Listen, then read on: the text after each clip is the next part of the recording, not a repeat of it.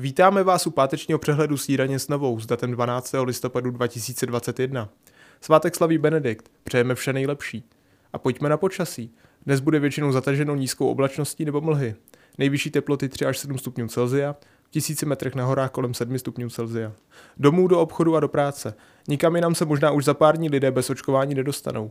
Do restaurací nebo na sportovní a kulturní akce by pak kromě testu bylo třeba přinést i doklad o očkování nebo prodělané nemoci. Babišová vláda proto dnes bude rozhodovat o lockdownu pro neočkované. Vláda dnes ráno schvalovala zpřísnění opatření. Podle premiéra Andreje Babiše jsou tyto změny zásadní. Na toto téma jsme dnes promluvili s epidemiologem pražského IKEMu Petrem Smejkalem. Víte, to slovo lockdown, mně se to nelíbí, já myslím, že to není lockdown pro neočkované.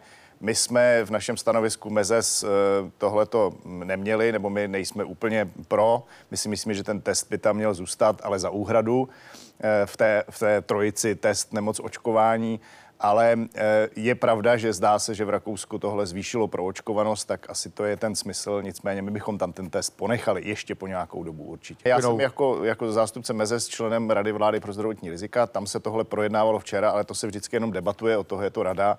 To rozhodnutí je opravdu na vládě, takže uvidíme, co vláda rozhodne. Doufáme samozřejmě jako všichni, že se ta křivka zaoblí, Eh, to, co jsme říkali eh, v létě, nebo to, co mnozí říkali, že, že máme to, tu kolektivní imunitu s tím, protože jsme měli ten tragický eh, únor a březen.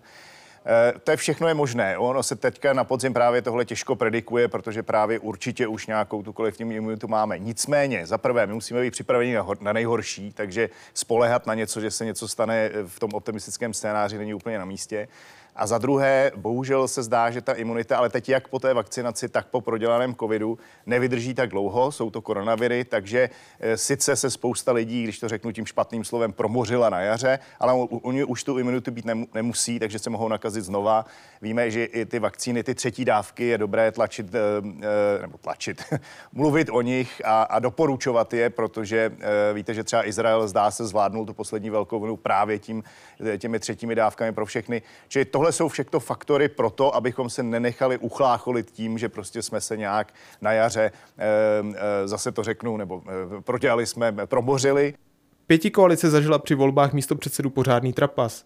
Kandidátka Pirátů Olga Richterová totiž neprošla v prvním kole, kdy pro ní hlasovalo pouhých 95 z přítomných 104 koaličních poslanců.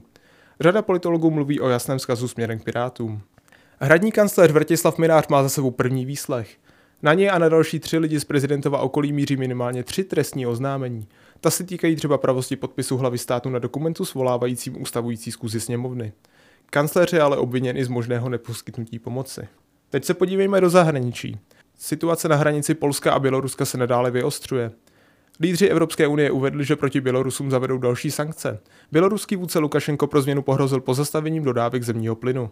Lukašenko vyhrožuje, že přeruší tranzit plynu a zboží v odplatě za sankce Evropské unie. Evropská unie se taky stá postihnout Lukašenkův režim za vyostřování migrační krize na hranicích s Polskem a pobaltskými státy. A na závěr novinky ze světa sportu. Fotbalová reprezentace se na úterní poslední zápas kvalifikace mistrovství světa s Estonskem navnadila vítězně. Blízkovýchodního soupeře z Kuwaitu v Olomouci deklasovala 7-0. Dva góly si připsal Spartan Jakub Pešek, po dlouhé době pak dvakrát v reprezentačním dresu rozvlnil síť i Plzeň a Jan Sýkora.